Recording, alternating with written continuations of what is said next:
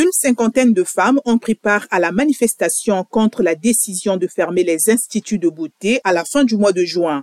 Nous avons organisé cette manifestation pour discuter et négocier, mais personne n'est venu nous parler, nous écouter.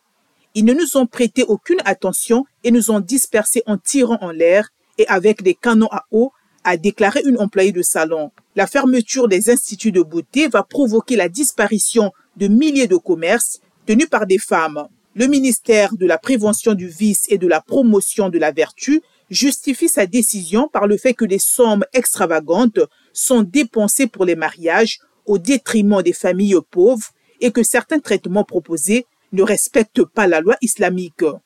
Depuis août 2021, les talibans ont exclu les femmes des établissements d'enseignement secondaire, des universités et des administrations publiques, leur ont interdit d'entrer dans des parcs, jardins, salles de sport et bains publics et les oblige à se couvrir intégralement lorsqu'elles sortent de chez elles.